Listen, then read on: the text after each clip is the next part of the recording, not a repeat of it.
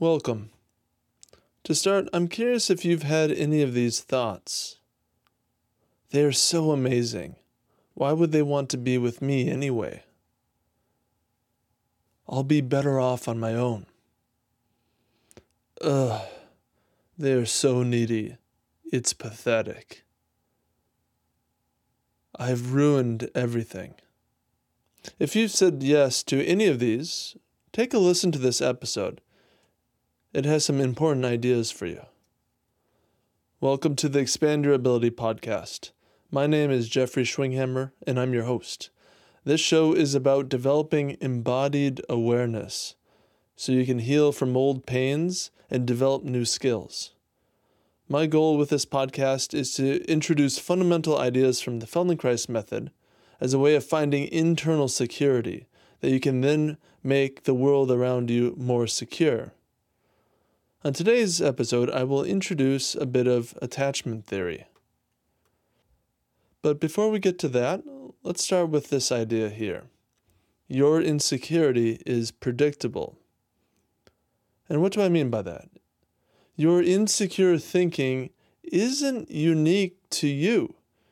Insecurity has common manifestations that will emerge in different people regardless of their life experiences. So, I'm a fan of attachment theory. If you've had a conversation with me in the past year or two, you will have heard me talk endlessly about attachment theory. I think it's a really helpful framework.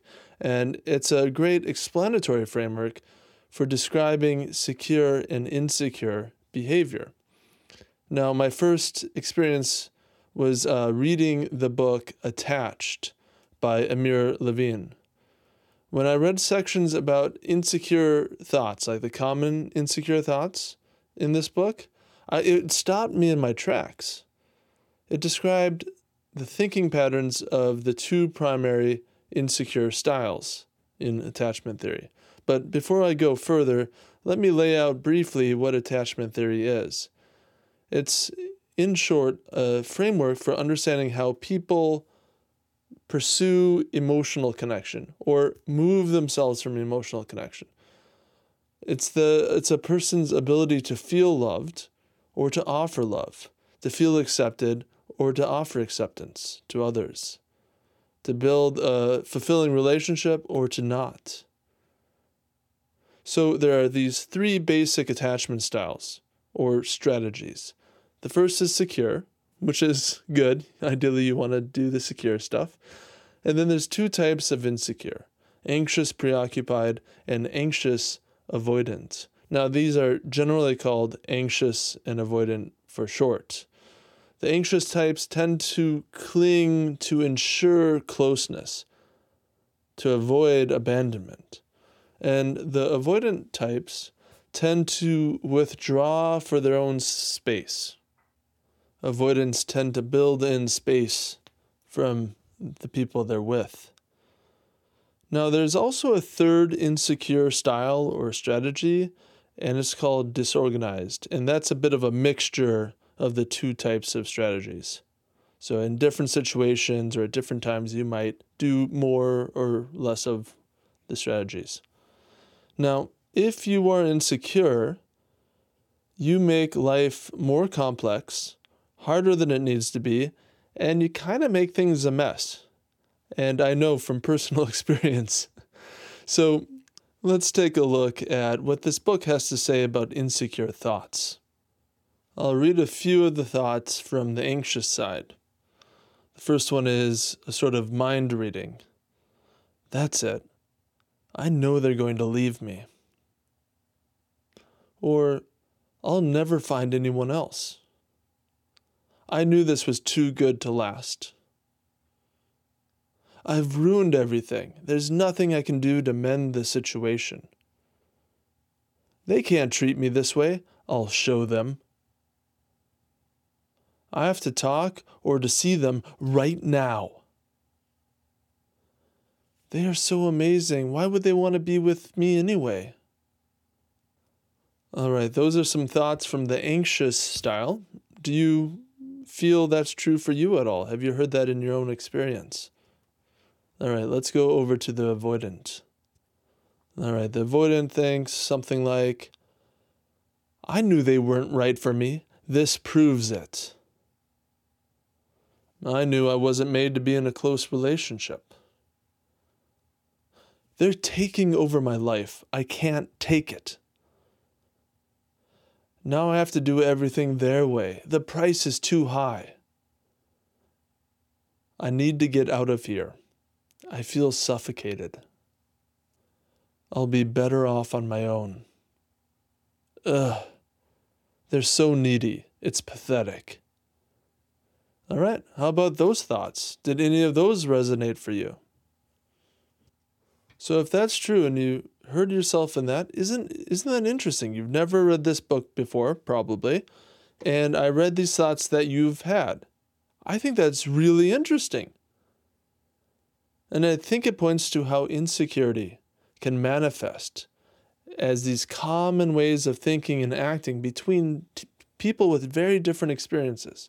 They have different hurts, different pains, different struggles, live in different cities, all these different variables. But we can all learn the same lessons. We can all learn these ways of protecting ourselves from the world. And these lessons persist as habits in our bodies as well, in our muscular tension, much longer than we think. And often it's quite invisible to us. And this invisibility, how these habits play out, is such an important idea. When we feel insecurity, that insecurity is self asserting. It feels true.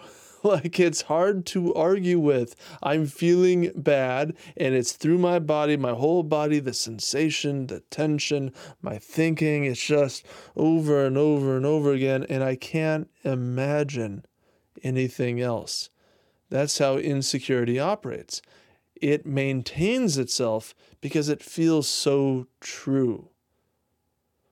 But if your insecurity is this predictable that I could find it in a book and read it to you. I don't think that insecurity is really you. I think it's a constellation of habitual patterns that you have assembled over your many years for your own safety, to keep you alive and safe in what you experienced to be an unsafe, untrustworthy world that didn't meet your needs. So, these insecure thoughts, I don't think are you. I think who you are is somebody who's far more spontaneous, far more creative, far more stable and open. My guess is that deep down, who you really are is someone who can be playful when it's time to play, that you can be firm when it's time to be firm, that you can grieve when you need to grieve, that you can seek help from others when you need help. I believe that the full human experience can be available to you. And the ways you resist by protecting yourself, by maintaining these tension patterns or holding yourself small, deplete your own vitality. Every chronic tension you have is a cost paid by your nervous system, by your brain to maintain that activity you are far more capable than you've ever imagined. And it's this insecurity that comes in and dismantles you. It takes you in chaotic directions because somehow that was safer for you in the past. It was even rewarding because it kept you out of some sense of danger. But that insecurity needs to be questioned. And that's the big ideas. If these insecure behaviors are predictable, then I suggest learn what are insecure thoughts, learn what are insecure behaviors, and see if you can catch them in your experience, and then question them. Now, you don't have to change them perfectly and do the exact right thing, none of that. The, the first steps is about building awareness catching these moments when, oh, That's it. I'm doing that thing. I'm getting inside my head, or I'm seeing other people as enemies, whatever it is. When you can catch it, you can then question it. You might not be able to change it right away, but when you question it, you wake up from that slumber of being stuck in your habits. You wake up to the possibility of something new.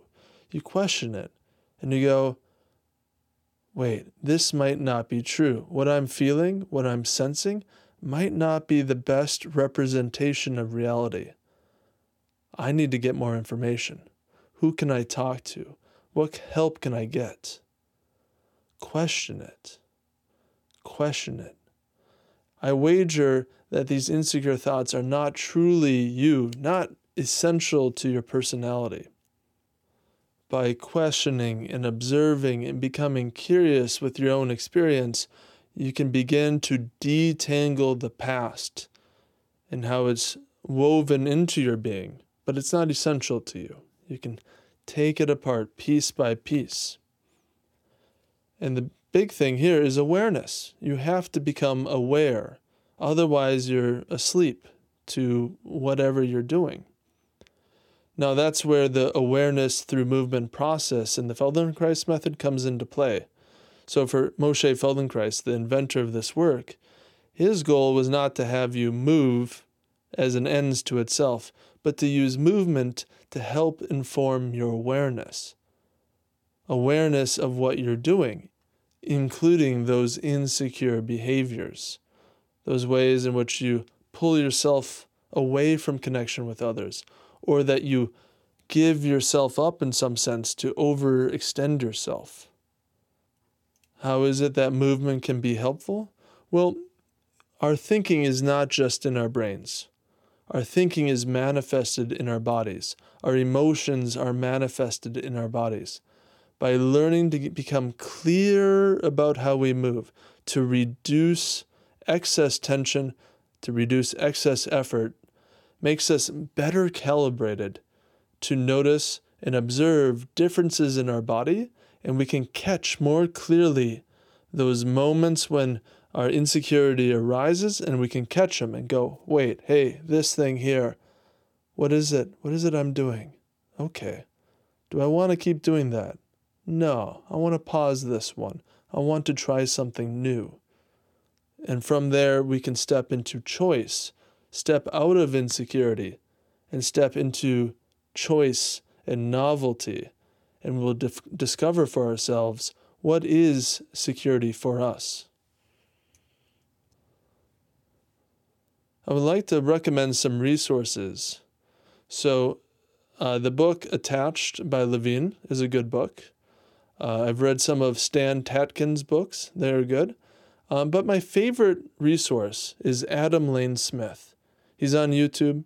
He's got a book. Um, I'm a I'm a part of his attachment community online, and he's a real real awesome teacher, and he explains attachment in a super clear way that if you go onto his YouTube channel and just search, uh, find some titles that you like, just get in there and start putting the pieces together. It's been so helpful for me to get his teachings of what are the phrasings of insecure behavior? And what does secure behavior look like? What is that gold standard? What is it that's worth aiming at? So he's been really helpful for me in that. So I recommend his material. In conclusion, I want to encourage you to question your insecure behaviors learn what they look like, and give yourself some grace. Like when you catch them, when they arise and, like, oh, I'm doing that thing again, give yourself some grace. You're learning to catch something that you haven't been able to catch before and to change it. And that's a big deal and it's worthwhile. Please be kind to yourself. Work diligently, catch the insecure behaviors, and seek help when you need it. Get input from others. You'll find links to those resources in the show notes. Also, you'll find some of these resources in the show notes as well. if what I talked about today resonated with you and you could sense that insecurity as it, as it plays out in you, in how you move and how you think and how you maintain yourself as small or tense or you have these aches and pains that come with it. I'm offering online one on one private sessions. We use the Feldenkrais method to explore and connect mind and body, to use attention and intention and curiosity, to break down these insecure habits, and to build some new ones. You'll find in the show notes a link to the free discovery call where we can find out if we're a good fit for each other. Also, in the show notes, you can sign up for the newsletter and learn about new offerings as they become available. As always, I invite you to talk about these ideas in this podcast with a friend. Conversations are a great way to make and strengthen the new connections of our learning. When we have great conversations with others about meaningful topics, we build in connection. We make our lives more secure. My final question for you today is if you saw yourself in the insecure thoughts that I shared, what cost are those thoughts having on your life? All right. Thank you for your attention.